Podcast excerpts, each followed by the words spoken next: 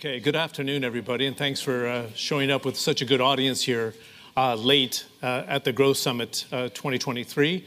Uh, I'm John Defterios. I'm uh, a professor of business for NYU Abu Dhabi. I'm an energy fellow for the World Economic Forum and served as the emerging markets editor for CNN for 23 years. It's a delight to be here.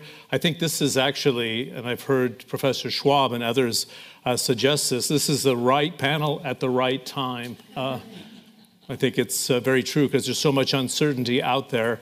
Uh, in fact, we're waiting to find out what the U.S. Federal Reserve thinks about the inflationary threat or the threat of in, uh, recession at, at, this time. we have a group which puts out a publication, and I think if we can bring that up now, uh, it's the chief economist's outlook for 2023. Uh, we're going to get a sense of that debate today, uh, but you can download it both on the website uh, with the QR code or as we uh, put it on your screen uh, throughout the session today as well. It's a delight to digest it because of this level of uncertainty that we see today, uh, to have an outlook at this window of time when there's so much disruption in the banking sector and I spent a lot of time in the Middle East, particularly in the Gulf states. Uh, when you go there and there's growth of six and a half to eight and a half percent, depending on the country you're in, or you're sitting in Europe or in the United States, or if you go to Southeast Asia or India right now, a completely different outlook. It's almost parallel worlds uh, that we're living today. Let me introduce our panel. Uh, sitting right to my direct right is uh, Svenja Gudell. She's the chief economist of Indeed. We have um, Paul Donovan the Global Chief Economist for UBS Wealth Management Asset. And uh, joining us, despite the fact she was struggling with the flu, we're glad that she uh, made it out of bed today. Sandra Phlippen is the Chief Economist for ABN AMRO. And it's great to have uh, Greg Daco, the Chief Economist of uh, EY Parthenon. Let's give a nice welcome to them for our session. I want to, because I know who's in the audience, and some said they were quite willing to ask questions. I want to allow at least 15 minutes for us to uh, take questions from the floor. So I'm going to ask the panel to be very direct with the answers uh, as in 90 seconds or less. Uh, we're not going into professorial mode, which I can do now as a professor, um, but to be really direct to foster the debate, I'm going to ask the same of those in the audience as well. Identify who you are, because we're uh, live streaming here at the World Economic Forum, because it's very open dialogue. Uh, but keep the questions super direct so we can get uh, direct answers as well. Uh, one of the things that stood out for me out of this report uh, and these are members who helped author the report, that it is almost a 50 50 split whether there's going to be a recession this year or we kind of struggle above the line, not going into recession. Uh, but the common theme is uh, there is no extreme position, that like there's not a grand shock that we're not expecting. But I think it's a little bit ironic because we're living through a mini banking crisis, if I can put it that way. If you're in the United States, uh, we saw what happened to Credit Suisse. In fact, I was at the financial sector conference in Saudi Arabia as that uh, story started to unfold. Uh, is it contained? And what is the role of government, which are key questions today, because the government played such an outsized role during the global financial crisis, and yet again during the pandemic, it was the lender of last resort, ready to put money on the table when needed. But have we set up a trap for everybody thinking that the consumer can always rely on the government to kind of rescue the day? I'd like to start there, Paul. Is it going to be a, a recession or not, in your view? And has the government kind of boxed itself in? Uh, governments in, in the plural, thinking they will rescue everybody all the time. I think it's a good place to start. So I don't like the word recession because there's no proper definition of it. And, and two quarters negative GDP needs to be retired like five years ago. Yes. We've got half the global economy with declining populations. You can't talk about negative GDP as being recession indicator. Do we get a significant economic downturn? I don't think we do because the middle class still has cash. And that's going to, to help. I think the problem is actually a lot more granular that lower income groups, I think, are already suffering, um, certainly in the States. Uh, if we look at survey evidence in the Pulse survey and so on, more and more US low income households are reliant on credit cards to you know, pay the bill at Walmart. That's going to be a challenge. So I think that for some people, it is going to feel like a recession, if you want to use that word, but I don't think we're going to get a significant downturn in the major economies because I think the middle class will keep us going through. Yeah, it's interesting, Sandra. That stood out for you as well, right? That there's cash in the savings accounts. Uh, it was that a product of the pandemic and people were trying to save for a rainy day. Uh, and this will buffer a, a downturn in 2023?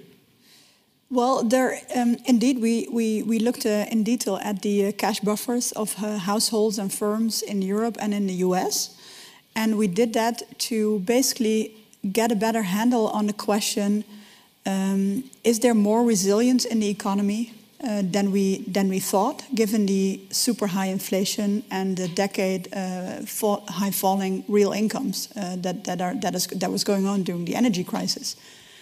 Um, because if there's more resilience, basically that also means that that um, spending capacity stays high and prices will will will stay high, hmm. and that could mean that the um, central banks will have to do more, and that is not a. I mean, I don't see any way this can end super well. I mean, I do agree it, will, not be a, a, a, really deep recession, but in any way this can't end really well because um, you know if firms and households are more resilient it just means that central banks will have to do more tightening. And if they do more tightening, that, that may delay the pain for a while on the economy, but it will just be a harder landing if there's more tightening ahead. So, well, our finding basically is that, like to put it really short, um, households have better cash buffers than firms, and the US is in a better shape than Europe. That's the basic outcome. Good. I think I'd like to use the first round to get the pulse of everybody here, Greg, in terms of both of the report and then uh, your outlook. And I think we should add to this dialogue what external shock uh, could change what you're thinking. Go ahead. Yeah, well, I, I, think we are in an environment where there is an undeniable slowdown in global activity, but we are in a multi speed global economy. And I think that's part of the reason why it's difficult to get a definite answer as to whether we will see a recession or not. So the 50 50 split is not the old economist joke of having on the one hand and on the other hand. Right. It's actually that it's very difficult to decipher the unique conditions that we're in as we're coming out of the pandemic. We're still in this unbalanced world on a number of fronts. And the other thing that I would note uh, when it comes to a recession is that oftentimes recessions are a reflection of economic imbalances that are large and significant that correct themselves. And uh, to join the, the earlier point made about cash buffers, I think one of the, the key elements to underline when it comes to the US economy in particular is not only the fact that there are a lot of excess savings, is that even if you look at credit conditions in the US, the amount of debt that has backed spending is not historically high. Actually, it's historically low and add to that wealth, and you have relatively healthy consumer fundamentals. They are, there are starting to see some cracks in the foundation of household finances, but as of right now, they're still relatively healthy. So I would tend to think that in that type of environment, you see a mild recession, but you also have to remember that there are a lot of nonlinearities in economics. It's not like people slow their spending. Oftentimes, they stop spending, consumers and businesses alike. Okay, Svenja, you focus on the labor market, and I know you wanted to underscore that in different parts of the world, and we've been talking about it here for the last two days in Geneva about the disparity of this uh, global growth outlook and, and, the widening of the wealth gap, which has right. been a common theme. How does this outlook that's been put together by uh, you on the panel here and, and others that are uh, part of the, uh, the community of the, the World Economic Forum? I think, and I agree with, with, with what all the other panels have said before, it's really it's a it's a picture of mixed signals at this point and that's what's making this incredibly hard. Uh, and take with that a still very strong labor market in a lot of different countries. And it's it's hard to cover it with blanket statements because you really have to dig deep to actually see the different trends. And i think that's also part of the problem. Coming out of the pandemic uh, during the pandemic, we moved largely in one direction. Now, coming out of the pandemic, we're at an inflection point and we're moving a lot of different directions, and different sectors are doing different things and impacting the economy differently. And we're moving away from, for example, from goods consumptions to more service consumption again on, on the labor side. And that transition has different impacts. And uh, we're coming off of, uh, you know, in, in, some countries still very high inflation, having impacted a lot of uh, sentiment measures, right? And um, I fully agree that uh, consumers are feeling inflation uh, very differently depending on where you are on the income distribution. And so for some people, they already feel like they're in a recession when they're trying to, you know, pump up their their uh, their car or when they're buying eggs or milk or whatever it may be. And uh, for others, it doesn't really impact them quite as much. And take with that uh, how much wages have accelerated, and they're starting to come back down now. But nominally, they've gone up quite a bit, uh, shockingly so, making up for a period of time where we didn't see that much wage uh, wage growth but it's nothing compared to inflation. So real incomes are, are not looking uh, as rosy. So you see this competition in the labor market where people are uh, churning quite a bit, although that data is starting to change as well. Particularly in the US, we just got data in that the quits rate is, is, starting to come back down. And I think for the first time, I'd say in many months, we're starting to get, get signals that are pointing more in the same direction. Because I think if you had this panel probably two months ago, we would have all said, well, the labor market still is really, really strong, but we're seeing some signs. There probably would have been more debate. Now I think we're starting to get more uh, signals all pointing in the direction that there's a distinct slowdown. You can't really argue with that anymore. But having said that, it's still a strong labor market, and that goes for the US as well as many other countries. Uh, and that's where it gets interesting for the future. And I'm past my 90 seconds, I'm sorry. But um, where you start to look at long term uh, where's the skills mismatch, right? I mm. think uh, in a country like Germany, where you're worried about a certain um, uh, skills not being available anymore, but too much, uh, too many business administrative type jobs uh, being, uh, or workers being available, but not enough jobs. And so you have all these these mismatches going on in different countries, and how that's going to evolve long term is going to be interesting. And then how is that going to impact the economy? I definitely want to circle back on those topics you were talking about there and the influence of AI, which has been a pretty big week on that subject as well. Uh, but I wanted to kind of take a pulse of what the Federal Reserve should be doing today, right? Um, and is it chasing uh, the inflationary threat or is it overreacting to it? I, I remember reading the headlines when uh, the inflation rate had spiked up, and they said it's the highest inflation since 1980. And I had started university then, and you know that was 18 percent. Uh, so we've conditioned everybody to very low uh, inflation and very low interest rates, and this is a new era. Uh, is this central bank prepared, Paul, to deal with it? And I'd love to just get everybody to jump in on this. Go ahead. So we were in our in our closed session yesterday. We were having a, a full and frank exchange of views on this very topic. Um, so my view is. I was wondering what that shiner was on your. Greg just didn't agree. Um, we, uh, I think we've had three phases of inflation we had the transitory inflation, which was transitory, which was demand led, durable goods all over. It's now in deflation in the States, outright deflation of durable goods. You had the supply shock, um, which was the energy shock, now in disinflation, another big drop in the oil price yesterday.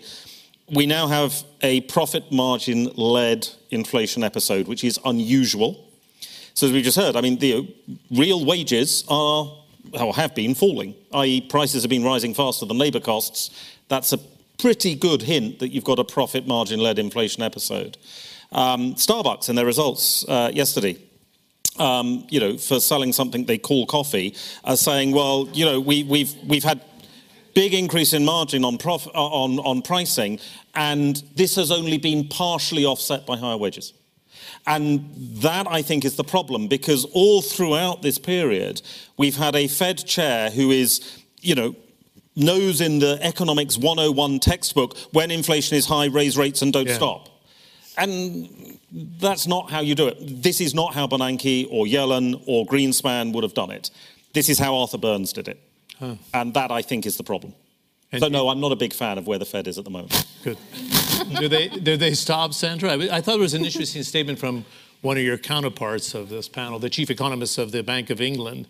It was at Huw Pill, who's saying mm. uh, that consumers and workers cannot be demanding higher wages because you're just setting up a, a, vicious cycle of very high inflation. But I thought that was pretty to, out to, there. To, to be right? fair to Huw, he, he was taken slightly out of context. He also said, and companies need to stop ramping up profits. Oh. So he did also mention the company. He did balance it yeah. out. But it's unusual, wouldn't you say, Sandra, for the, well, the central bank to get into that conversation? That, that is unusual. But um, well, may, maybe um, a few few arguments in the other direction of, of Paul to just keep it a bit lively here. But um, so so there are a few things to kind of push back on here. I think so. The first is that if you look at the uh, profit margins um, and and how they have uh, unfolded during the, uh, the, the the last episode, like the, the energy crisis, or the second episode of Paul. Um, that is indeed um, that has indeed been uh, a lot if you if you compare to historical profit margins, but it's very sector based. So it's mainly construction and retail. So not in the all, not in all these sectors, and also in the in the medium term, this is not sustainable. The, um, but what I think matters more is that um, something that the Fed and the ECB also worry about is um, the fact that the um, the impact that all of this has had, so the pandemic and the energy crisis, the impact that that is having on individuals uh, and firms is very heterogeneous. So we always think, I even just said it myself, that we have a decade uh, historic uh, fall in real incomes.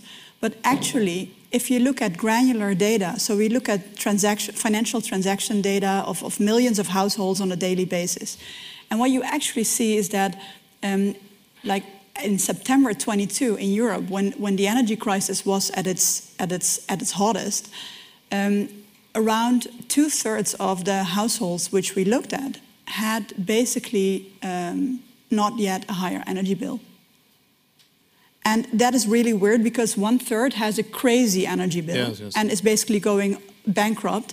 Um, that leads to headlines around those one thirds of the population that have a crazy energy bill. And that leads to politicians providing generic um, subsidies and lump sums and all kinds of transfers because they want to save everybody from, yeah, from that situation. But if, if the impact is so heterogeneous and you keep spending generically, what you get is really inflation. And that is something that goes with that went with the pandemic, but that was more sectorally concentrated because we knew where the support had to be going. Um, with the energy crisis, it's much more difficult, and so there's all there's all that misalignment of government spending that goes directly into inflation. So, for example, we did one like specific study where we looked at like a really um, scientific uh, impact uh, effect study on uh, a lump sum transfer of 1,300 euros to poor households. And we basically saw that around half of that money is spent within three weeks and not on energy. Wow. And basically, that is all, all of that is inflationary. And I think that the Fed and also the ECB, they're worried about this because the inflation headlines that are picked up on also drive uh, wage negotiations. Um, of course, it doesn't, I mean, 14% uh, uh, wage, wage demands are not really what is, what is going down the line. Mm. But it is, a, it is a starting point that is extreme. And I think that is something that central banks are keeping in the back of their minds. Um, and then, if I were a central banker, I would rather caution, um, be, be, a little bit more cautious, because once inflation expectations get de, de-anchored, you can't just put them back anymore. Um, and so I feel that I feel some understanding for, for their decisions. Wow. Uh, core inflation. Let's take the European example, Greg. Then eight and a half percent. Yeah. Um, in February, down to six point nine percent but the core is at 5.7%. So um, is it peaked and the ECB's job is nearly done? Well, I think in general, inflation has peaked, but we economists tend to think about inflation. Most people tend to think about price levels, right? Uh, that's what really matters for businesses, for business leaders, for consumers. Uh, and there's that massive confusion between inflation having peaked but still rising. If it's rising at 5% core inflation or even headline inflation, that means that prices are rising 5% every single year. That's still too high. Mm. So I think we have to distinguish the cyclical momentum from the structural momentum. The cyclical momentum, I very much agree with Paul. I think we are in an environment where, in the midst of this slowdown in economic activity, we're seeing a number of signs that inflation is cooling whether it's consumer prices or producer prices in the US, which generally reflect profit margins. So, to the very point about moderating profit margins going forward, import prices, all those prices are growing at a slower pace. That's disinflationary, and I wouldn't be surprised that we enter an environment where the disinflationary trend carries on a little bit longer and overshoots the target. There's not going to be that smooth landing to 2%. The other trend that is important to monitor is the structural trend. We're in a world where we are seeing increased deficiencies on the supply side, demographics, and aging population, reduced immigration, uh, deglobalization or slower globalization uh, is another example of where an environment with increased fragmentation will lead to higher costs of goods and services going forward. And then the decarbonization, the greening of the economy, that's a massive uh, potential to increase inflation. So we have probably higher inflation over the structural medium term, but lower inflation as we navigate through that cycle. What that means for central bankers is they need firmer anchors. They cannot proceed just by looking at the data and being excessively data dependent. Mm. That's a big risk. We've seen it for the Fed, we've seen it for the ECB, we've seen it for other central banks where they focus too much on one specific data read. A payrolls report, a CPI report, an inflation expectations report. We know that inflation expectations are still well anchored. We know the economy, at least in the US, is slowing. So that's the type of environment where I would think the Fed should pause and start to wait to see the effect of prior tightening. Will it pause? Probably not this time. It'll probably proceed with one more rate hike. But I think it's going to maintain that flexibility for potentially still raising rates in June because it does not want to close the door to any further rate hikes.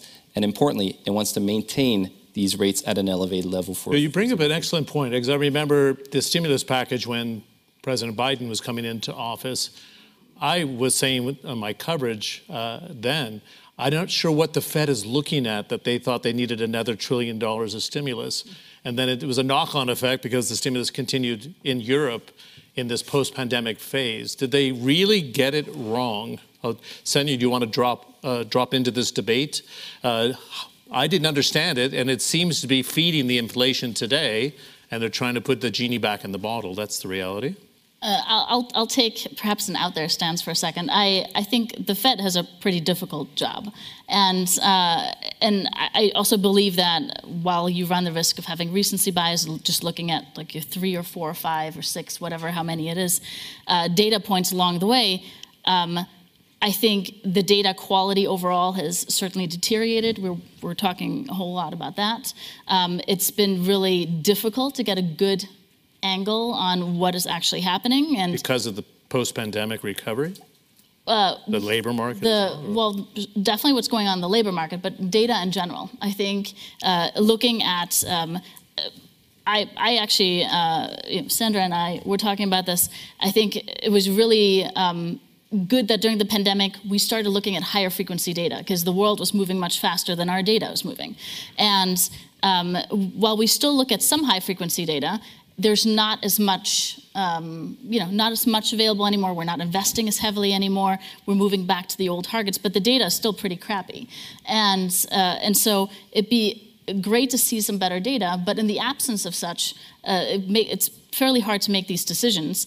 And then, um, uh, leaning on what Greg was saying, there are these long-term structural shifts, right? I think it's uh, certainly really important to take a look at, for example, on the on the labor market side, um, we have an aging uh, economy in the U.S. and many other industrialized countries, and the labor force will be shrinking, and that's going to have an effect on how we produce and how much it's going to cost to produce, and, and wages, and therefore uh, inflation at some point as well. And I think uh, those are things that will stay with us and are important to keep in mind, even though, sure, you're looking at slightly outdated data that's from the last month or so. Good. I don't want to have just a Western perspective on this panel, so I want to bring in some of the other growth trends. Sorry, John, may I well. just, in, of course. may I just, because something that, that kind of sticks into the air here is, is the idea that, that um, you know, the, the deglobalization and, uh, I don't know, climate change and all kinds of things, this is all inflationary. But I do think that it's very important to note that um, it's only inflationary as long as growth is playing the game along, right? Because if people can't afford uh, higher prices anymore, or if, if yeah. we're getting uh, an, a negative growth, that is disinflationary. So I think in, maybe in, in the in the well medium term, uh, it might be inflationary, but at the end of the day, if it's going to erode growth, that is disinflationary. And I think that's a dominant. That's I mean, in my view, I think it might be a dominant factor. I mean, I've, I've said a number of times that really the key in this type of environment is productivity growth. I mean, that goes to your point yeah. because if we are able to increase productivity at the business level, then what tends to occur is that that increases the supply for the overall economy and global economy, but it also alleviates the inflationary pressures. Because if you think about a business leader that's conducting business for which the cost of labor has increased, even though wages have not kept up with inflation, they've risen quite a bit. Yeah. So that's a constraint on the cost front. And what businesses are doing is essentially pricing that out and passing that along. They were able to do that for the most part of 21 into 22, now much less because there is less capacity to, to pass on those prices. But higher productivity growth, to me, is really the key to what you're saying because yes, if we have low growth in this type of environment of transition, then we have lower inflation. But if we have stronger productivity, that's really the key there. Okay, there's, there's no But magic, but there's no magic wand to productivity, though, right? No. That's- No. And this is the aging pro- uh, population quandary, is it not? And Paul, jump in as well. Go Well, I ahead. wa- I was going to say this is a it's you know we can give uh, give Greg the 20 later on a, a good bridge into AI right and and what that will do to productivity because I think uh, thinking about uh, the impacts long term that AI could have productivity is certainly at the at the top of the list in terms of how we make a shrinking labor force more productive and, and do more for us. Okay, I want to pick up on that, and Paul, you can jump in as well. But we had the head of AI for Google resign, and then, you know, he went on mainstream media saying I had to resign because I see a real threat there. And you're taking the ha- uh, glass half full approach, saying that it'll boost productivity, but there's a lot of uh, destruction at, along the way. I don't know. Not to You, say that there aren't a lot of problems and discussions worth having around that. Absolutely. okay, are we starting to weigh the impact, Paul, as uh, of AI? Well, I think that whenever you have a, a revolution, an industrial revolution, I mean, the point is these things are revolutionary. And you don't necessarily end up with mass job losses. I mean, we haven't through history. You know, the, it's not that we're sitting here with one million people employed in the United Kingdom because that was who was employed before the first industrial revolution. You, we create jobs. The problem, of course, is that you, if you were an artisan weaver and sort of lower middle class in, in 1750, you were the lowest of the low by 1800.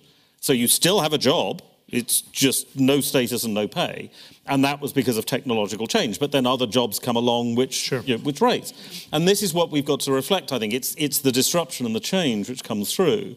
And I think perhaps to some of the earlier points around you know, deglobalization and, and aging populations and so on, as with AI, what this does in terms of pricing is change relative prices, I think, more than it changes inflation. But you know, I started my career as a Japanese economist. Aging population, inflation not a noted consequence. Um, if you look at, at globalization, arguably globalization has raised inflation over the last 20 years. It just has lowered manufactured prices, which we care about, and raised commodity prices, which emerging markets care about. And similarly with AI, I think you know, we will see relative productivity shifts with associated relative price changes coming through. So that I think it's it's more about relative change than it is the the aggregate level that we're talking about. Good. You brought up emerging markets, and I was emerging markets editor, and it seems like we're very complacent about some of the dislocation we're going to have with higher interest rates, Greg, and the pressure. I see you nodding, Sandra, as well. This, this could have, for example, in Egypt and Pakistan's a worry. We've seen three or four in Africa and Latin America, you know, go knocking on the door to the IMF and the World Bank. Uh, of course, is this a surprise shock that we're not factoring in now? Have you given it thought, Greg?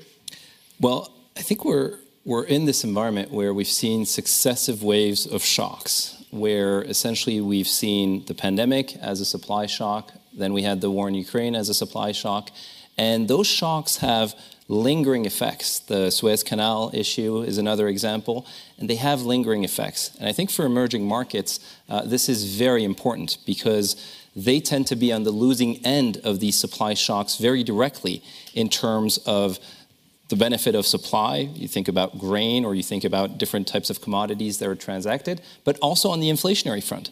Because there, ten, there, there is a tendency to have a larger basket that is concentrated on energy, consumption basket, on energy and food in these economies. So that is a big, a big risk uh, in this type of, of environment.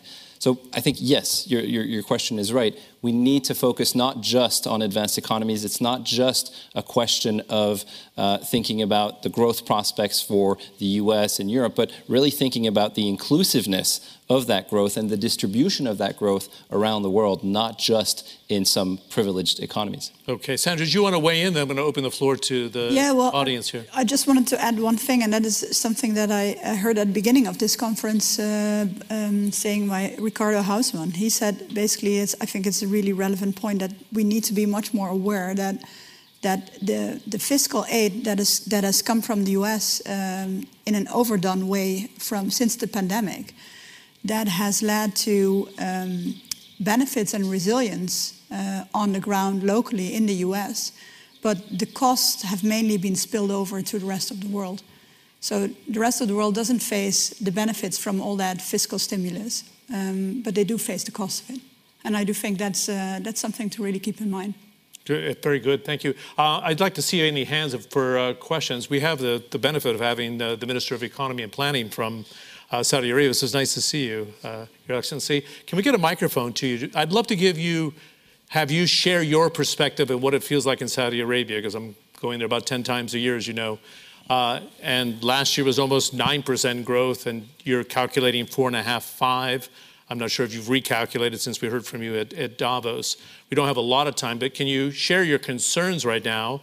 And is inflation a real challenge? But it's a, a phenomenal diversification of the economy with oil prices even this range of 75, 80? Please. Thanks, John. I think um, inflation definitely we're, we're anticipating or we're, we're actually waiting to see what the Fed will do.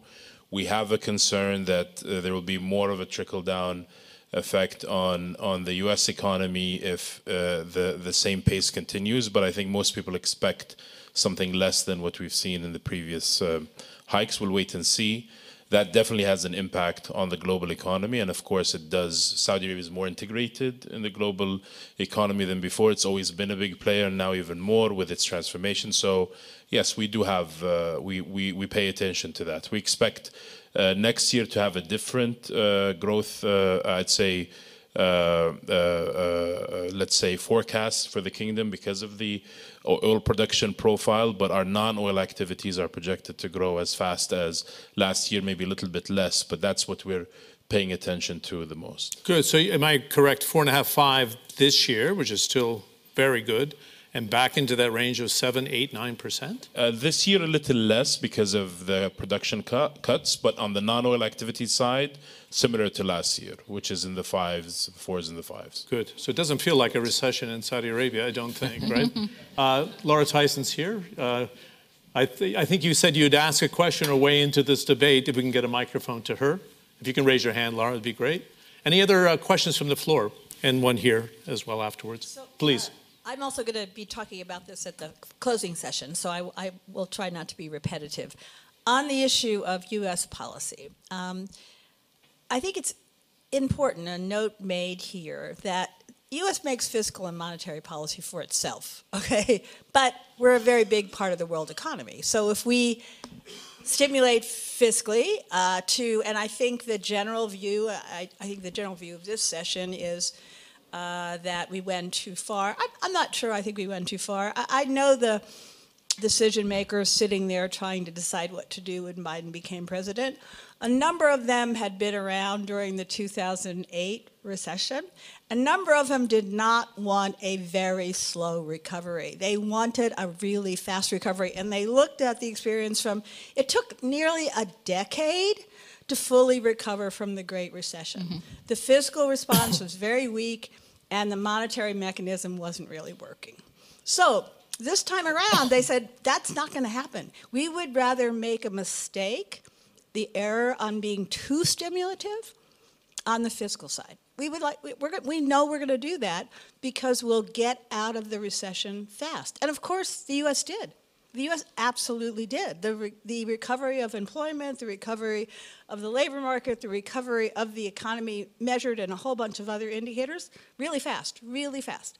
So I think the policy. On the spot here a little bit then. Mm-hmm. So you were the uh, chief economic advisor to President yeah. Clinton. Yeah. Uh, was that a mistake to step on the throttle as Biden came into office, though? Would you have so, done the same? So would you have I, recommended I would have done the same. I would have done the same. I know a number of the people who were involved, and and I, I think they thought not so much they weren't thinking about Clinton, but they were thinking about the slow recovery from the Great Recession, and a number of them had been part of the Obama administration. So here they had the opportunity, Hmm. which they didn't have under Obama, to have a massive fiscal stimulus, um, and they did it, and they did it. Um, not thinking about, or, or perhaps with the benefit of hindsight, the benefit of hindsight, what are the implications of that for the inflation rate? And I think right now, look, there's a lot of research going on in the United States right now and around the world. What is the extent to which the unlocking of inflation was demand driven because of that fiscal stimulus, along with ongoing accommodative monetary policy? Okay. And to what extent was the supply chain disruptions and the kind of COVID effect, which no one could really predict? Great. I, I need you to wrap it up. Okay, uh, so I'm saying I think there's going to be an ongoing debate about this. I personally would have put my foot on the throttle. I think they, they did the right decision. Um, and I think that, you know, now we have to deal with the unexpected, perhaps lingering effects of the inflation. I also want to say that I support what the Fed is doing. I don't think the Fed is saying, I, I- I think it's much more complicated than the, than the view of, uh, I think it was Paul.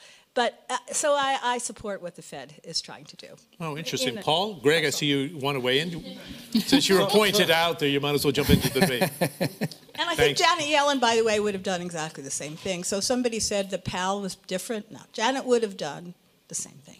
So I, I, I think that the I think previous Fed chairs would have paused more frequently.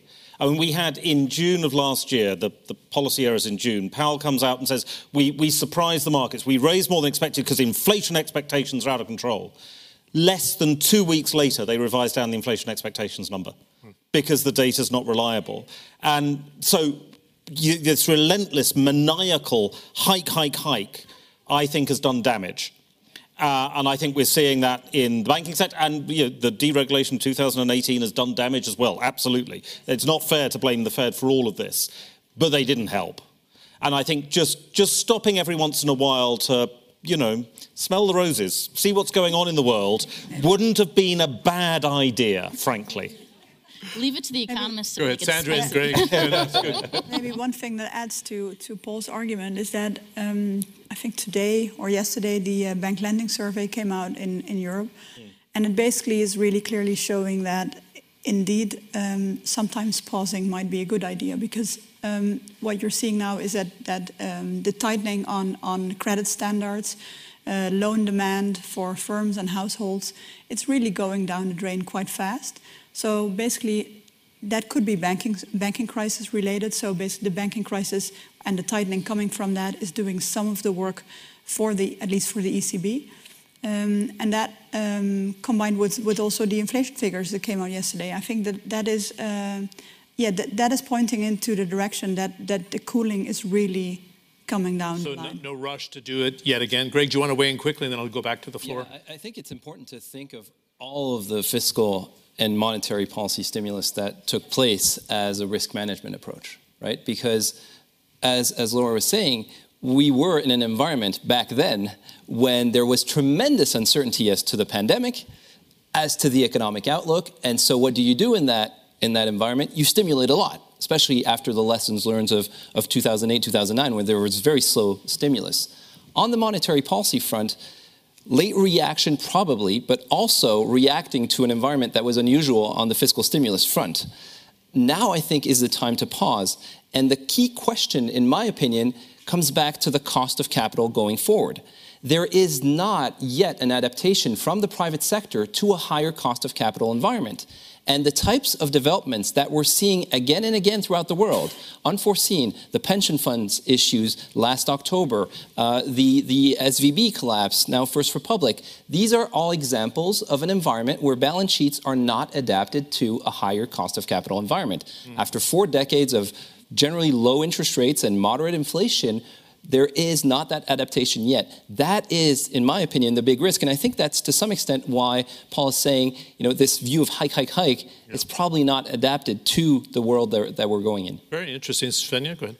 Uh, I, I just think we don't have enough time to discuss this, but I think it's worth a mention that um, in all of this, uh, you know, I'm given my history, I think about housing a whole lot as well, and it's very important that we at least think about the impacts on housing on all of this as well, because mortgage rates are incredibly high and have seen uh, a, a tremendous hike up, and housing prices were already very expensive in the U.S.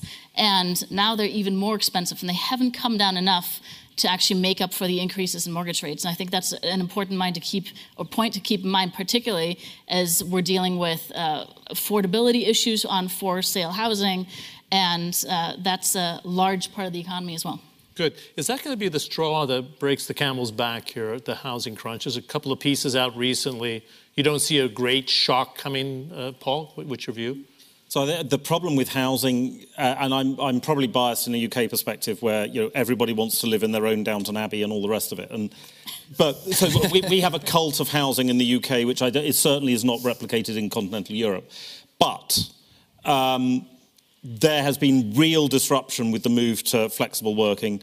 You know, 44% of the UK population work flexibly now. Um, you know, London house prices have underperformed the rest of the country for three years. This has not happened in history.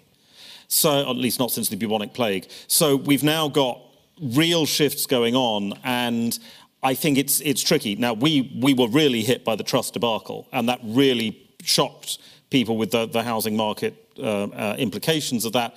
Our mortgage rates have then calmed back down again, but um, I think we are we're going to be seeing a very fluid situation in housing. So I agree. I think particularly in the states where you have got a more direct impact with new ter- uh, uh, new buyers, there's a more negative effect. In the UK, it's a highly localized situation, and almost district by district in London, you're getting the variations in house prices come through.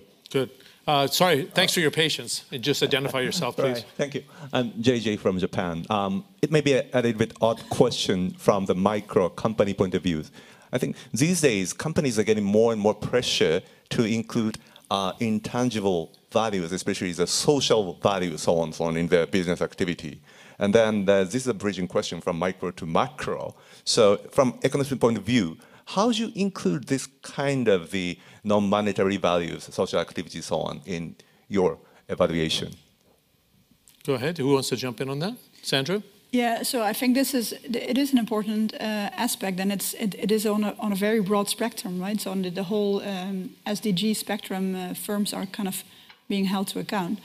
Um, I think that if you just look at the kind of the narrow uh, element of emissions, um, at the end of the day, um, you know, if, if you previously lived in a world where um, all the externalities from, from production uh, were, were basically uh, carried by, by the rest of the world, uh, and then in the new world, all the externalities from production are, are carried by the firm itself. Yeah, that's a huge uh, cost increase. Um, and that is exactly what, um, what, what a carbon tax, for example, is, um, is, is looking to do. Um, but I, I, do think that uh, it, it raises to a bigger point that um, you know we're talking about the growth summit here, and what we economists typically do is that we have a, like one or two year ahead uh, forecast horizon, and we try to think about how can we, you know, what what is growth going to look like, and, and what can what can policy do to maximize that. But if you if you uh, look at the climate scenarios, it basically means that maximizing growth now in the short run assuming that we haven't found a way yet to decouple that from emissions, it basically means that it's going to put us on a trajectory of a massive GDP decline in the future. And, the, and, and I, somehow I feel that, you know, when we talk about climate change and, and the future, uh, like humanitarian, but also economic costs of that, then we do that in separate rooms. Um, and then when we go back to our kind of nice and neoclassical economics, then we, we, we like to uh, stay within the next two years. So I do think it's it's an important question: is who's gonna who's gonna pay that cost of that transition, and uh, and and how are we going to do that in the in the? It's interesting in though what you're saying, Sandra. You're you're saying the cost of the climate crisis, and I was thinking in the spirit of Ursula von der Leyen when she opened up Davos this year, and she talked about the net, you know, security, net zero uh, boost? When do we get a kick from all this green tech investment and needing to accelerate the transition? Well, that, that is, I mean, maybe When does it factor into there, there are all models? kinds of great green growth fairy tales out there, but I think at the end of the day, it is a matter of internalizing a cost that was previously externalized. So um, I think when, when we get to the to the fairy tale world, really is when when we have made the transition, because in in the new in in the in the in the world where we made the transition, energy is basically going to be abundant and for free. And that is the kind of the biggest source for uh, the, the reason why we all need to be efficient in everything. Um, and I, I think there's massive growth potential once we, once we get that done. But until we get there, I, I don't think uh, it's realistic to think that, that it's going to be a growth story. Oh, it's interesting. there's a lot of stimulus in the markets today. Paul, do you want to weigh in? So I, I wanted to give a plug. uh, we, we have to to- be careful with our time because we have a Sure, minute sure. left. Yeah, thanks. Uh, so uh, UBS put out a white paper to coincide with the conference this morning on the impact economy. Um, the idea being that you know, what are economists for? Well, obviously, economists are here to allocate finite resources amongst infinite desires. That is the, the raison d'etre of the economics profession. That's our, why we exist. And the problem is that ever since 1950, infinite desires equals GDP. You know, everybody has to have the latest smartphone, it's all measurable output. But that isn't the world today. The world today is actually we want air that we can breathe, water that we can drink, and diversity and inclusion would be nice too, thank you. So we now have a set of needs that the economics profession should, should fill, and GDP does not cut it. Mm-hmm. So we need to evolve the economics profession as we've done in the past. Yeah, and the other thing Svenja was saying, it, make I'm surprised that the data is not really good. Uh, in a world when mo- information moves so quickly and people empty their bank accounts on their apps very fast when their bank's under threat. Greg, uh, 15 seconds to wrap. Uh, yeah, I, generally. uh, no, I think I think there there is a lot of, of optimism in terms of the potential that we have to address some of the challenges that we're currently facing, whether it's on the, the climate change front, on the gender front, as the previous panel, um, on the diversity front. These are all opportunities for growth. Perhaps not growth in the way we measure it or we've measured it, but growth in the sense of welfare. And I think that's potentially as important, if not more important, for the global economy. Okay. Uh, you plugged a report. I have to plug the uh, Chief Economist Outlook uh, report one more time. If we can bring it on the screen. There's a QR code uh, for those of us in the audience, but those uh, importantly watching from different corners of the world. Uh, you can read the different debates they had about uh, whether there's a recession or not. I think the consensus is there's no surprise shock.